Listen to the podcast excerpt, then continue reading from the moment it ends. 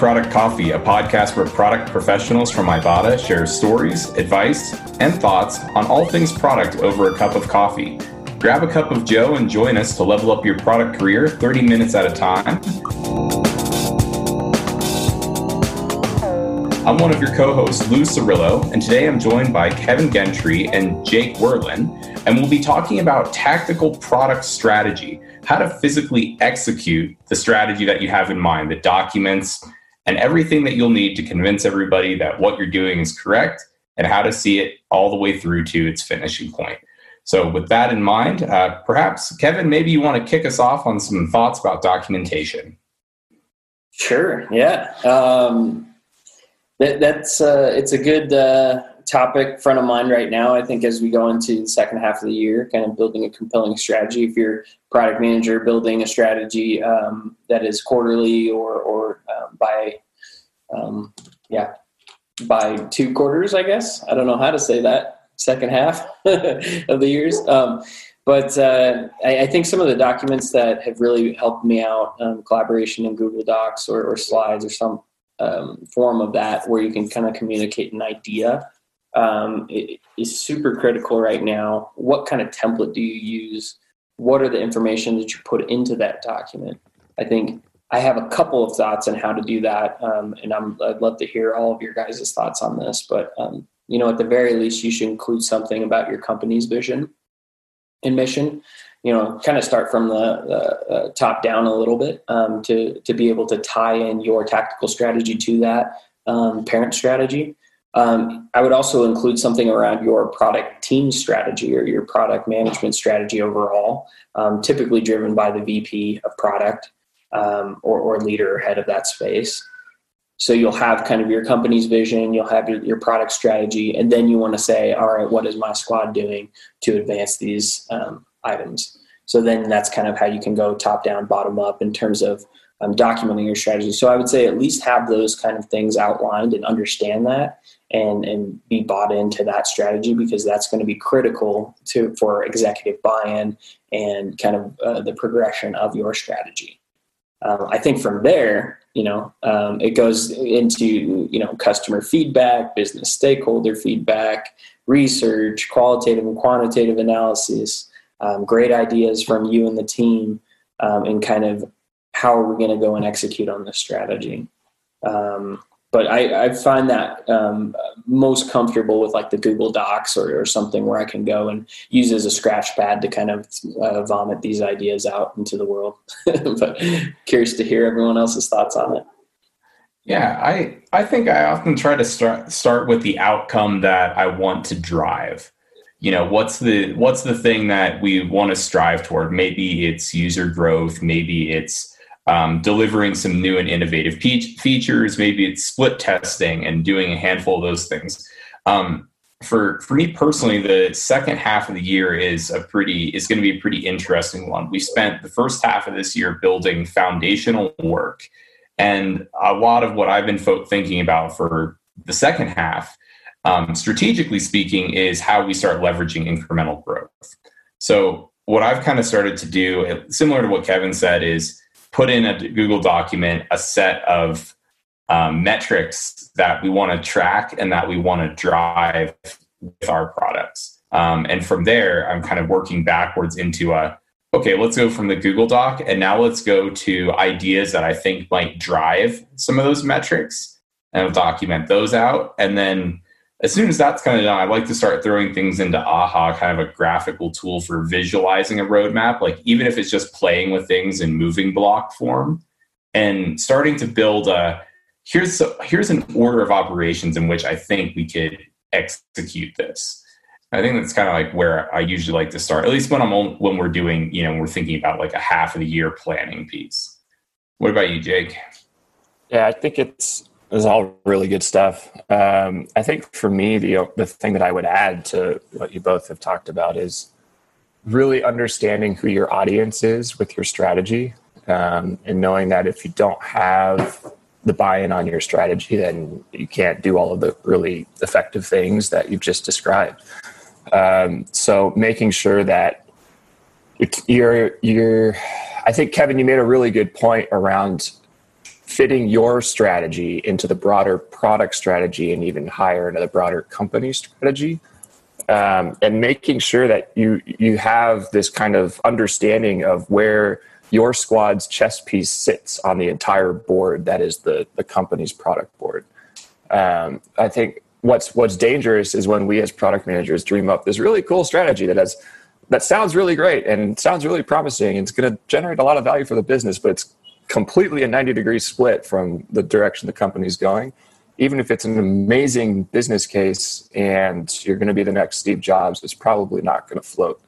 Um, yeah that's sort of I'm, I'm curious lou you mentioned uh, what outcome we want to achieve. I think it kind of goes into that. Like what yeah. that nugget of a, a, the uh, outcome where is that being driven from? Is that you know um, like Jake was saying, is that a 90 degree pivot or is that coming from a business stakeholder? Is that kind of, yeah. I, you know, it's interesting. I actually, um, to, to Jake's point, I think actually part of the product strategy piece is coming up with these kind of completely out of the blue ideas that could cause your company to take a major pivot. I mean, if you think about it from, if anything this year has shown us back in December, November of last year, um, during strategic planning, you know, I had kind of I had kind of pushed an idea that was a bit out of left wing that we should redraw our product to be focused on a completely different um, tactical way of generating revenue, which was going after affiliate commission rather than payments, right? And so I think the strategic planning aspect of it um, is something that you should be involved with in your company to help them set that direction because you guys we kind of know from a product perspective things that may influence that and often i think in very real times do. In the same way that we also worked with our senior leadership to pivot the company strategy into online grocery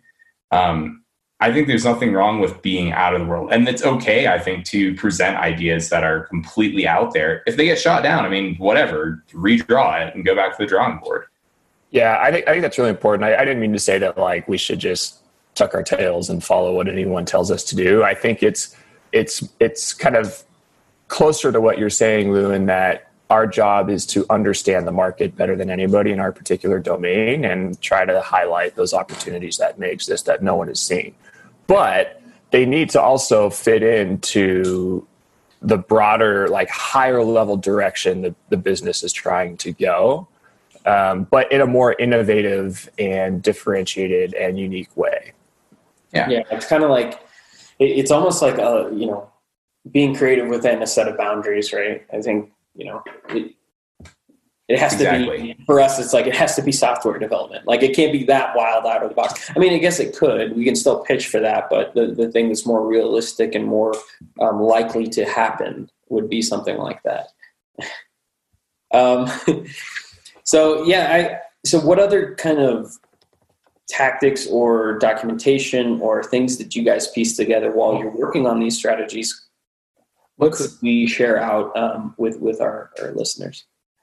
Well, so I think one of the questions might be, you know, and Jake brought this up earlier, right, about getting SLT buy in. So maybe one of the questions for the group is at what point do you think you need to go start presenting to your senior leaders in order to get that buy-in? Like what's the minimum set of criteria that you would normally take? Um, personally for me i i just love to build everything like startup pitch deck style and you know go out and you know just say hey here's here's what we're doing. Here's the reasons why. Here's the supporting evidence. Um, I, I'm not a fan that I, I don't think that needs to be super ultra like I think it needs to be pretty flushed out like 90% there but I don't think I think it's something that you should be able to execute in like a week once you've done like the rest of your regular research. Like yeah, if you're going Lou, through this you, planning. Yeah Lou you're really good at that stuff because I think you didn't you win a pitch competition as well? Uh, a couple of them yeah, yeah. back in the day. So that that's that's great. I think like what kind of have you learned from piecing together these pitch competitions? Because I think if you're working at a company with a sizable technology organization, you, you have to constantly do that. You have to play that uh, role as a product manager, is pitching your work, your team's work. Um, and, and, and, how do you do that effectively? Like, what have you kind of learned in piecing together these decks and telling a good story? Um, I think there's two parts. Um, the first is that circulating your ideas early is actually one of the core part, like parts to winning, you know, winning over a good pitch, right? Like it's pretty rare that you come into a pitch competition and almost nobody has any idea about you prior to that. So the early circulation is is really key. So oftentimes I might um, talk with some of our senior leaders just kind of frankly and say, hey, you know, I'm thinking about doing this. What do you think? Um, so I think part one starts there, right? It starts in that pre work. Um, and I think that's about being honest and transparent, right? If you have a good idea, talk, if you have an idea, talk about it.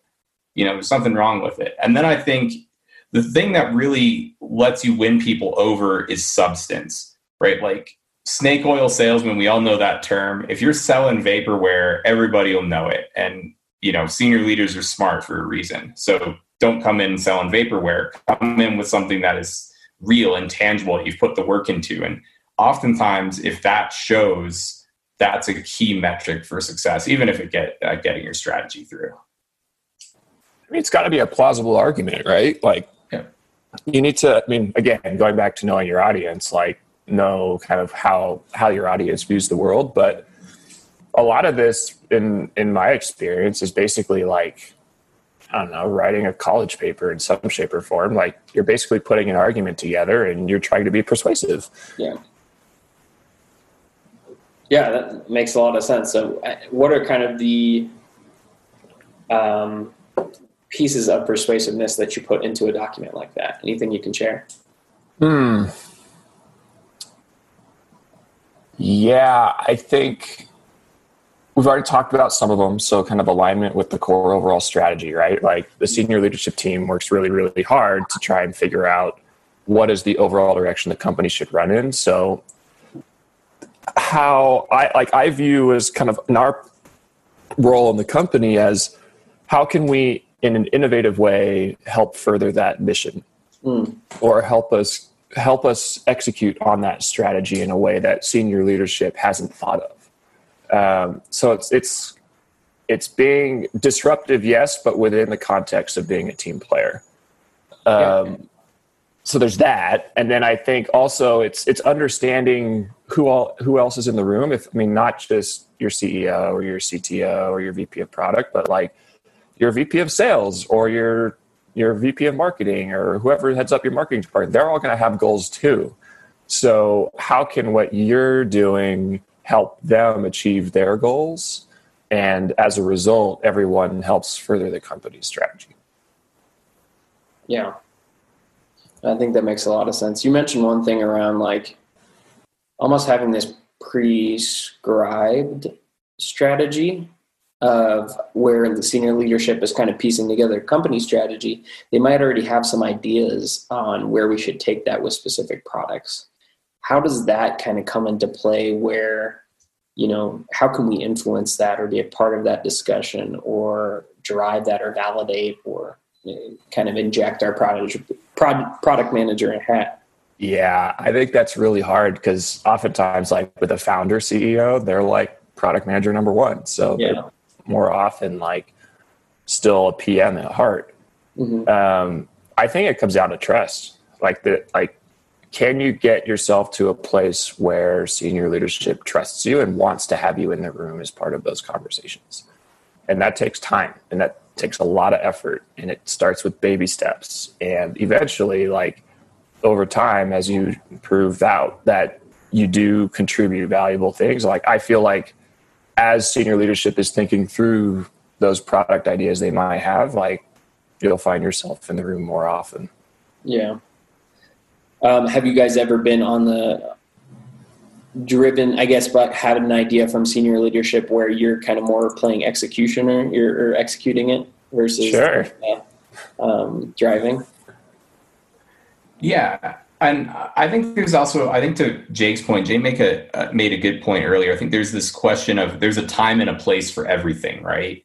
You know, when you're in execution mode and your squad's in execution mode, you want to be thinking about, well, how do I get this thing done in the most efficient, timely, and best way? And I think that's a core part of product too, right? Like yeah. we, we don't want to leave those off. I think the flip side too is that prior to the execution mode and all these planning strategies, Jake had it right. Like you want to be in the room contributing ideas and then as soon as the decision's made regardless of how that decision's made you're now a team player and your job's to get it done. Right. And i think that's kind of one of those those key places kind of recognizing that there's a time and a place for everything. And maybe you know post decision being made you uh trying to pitch brand new ideas maybe not the greatest. Um so you know kind of taking it on from that I, I, can imagine kevin since you you work with a lot of cross-functional individuals you know sales marketing other product teams in order to get things through. How do you uh it you know manage your strategy since it seems like you have a lot of other dependencies? Yeah that's it's an interesting one because a lot of it is driven by the direction we decide to take in other areas of the business um, so it's almost like in a supporting role, right? You're, you're kind of supporting um, the, the product that we're delivering in, in a different way. So some of that needs is, is reactionary and some of it is more proactive thinking um, or, or thinking more of how we scale things and, and adapt things to, to meet our ever changing ideas and strategies. Um, but it, it, takes a lot of feedback and intake from our stakeholders um, product management as our stakeholders. So understanding what our strategy is on each individual squad and how we can kind of interject um, where we can serve things. Right. I think it, it, it, takes a lot of coordination and collaboration with it. Um, and I do find it uh, nice to have. I, one thing that I've done is a, a steering committee where I have all these other stakeholders in the room once a month to discuss strategy at a high level just to better understand one to keep a pulse on everything that's going on and, and to gain alignment on kind of the, the path forward and how we're supporting that strategy. Um, I, I, find that very useful and a good way to achieve alignment throughout like share early and often kind of thing like jake mentioned earlier um, and then get that continued alignment. Um, and then i feel like that in doing that we've kind of established ourselves as a product as the the the business leader of that um, domain. So then we can kind of we, have already built that trust, right? Like we've executed on some things, we're we're driving those conversations, and we're helping. Um, but a lot of it is kind of reactionary, um, which is kind of I I was hoping to change that um, conversation in the next couple years, but um, it's kind of a byproduct of the product that we're working on. So um, yeah. I think that's that's really interesting. I, th- I feel like you have a unique situation where you have so many cross-functional stakeholders to what you do, and maybe they have competing priorities. So how do you how sure do you balance all of that? Um, yeah, I, I guess I'll just pose the question: How do you balance all of that? Yeah, I mean, it goes back to strict prioritization criteria. Um, we need to better understand. We one, like Lou mentioned, getting those core KPIs and, and building that into the strategy of what we're trying to do as a product, and then making sure every idea and those competing priorities are graded the same way, right? That no no specific priority gets um, special treatment. They all have to have business cases. They all have to have um, they all have to be driving our core KPIs. And then, you know, it levels the playing field in terms of there's no bias, right? If this idea is going to drive drive more revenue, we're going to do it. Like that's it's pretty plain and simple. And if involving the business stakeholders in that grading criteria process and, and giving them the lever to change that, I think has achieved alignment, right? So we can say nice.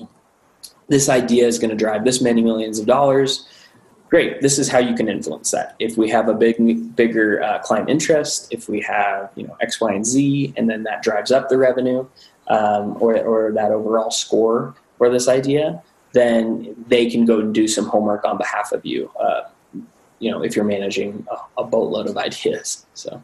Yeah. Yeah, yeah. interesting. Really yeah.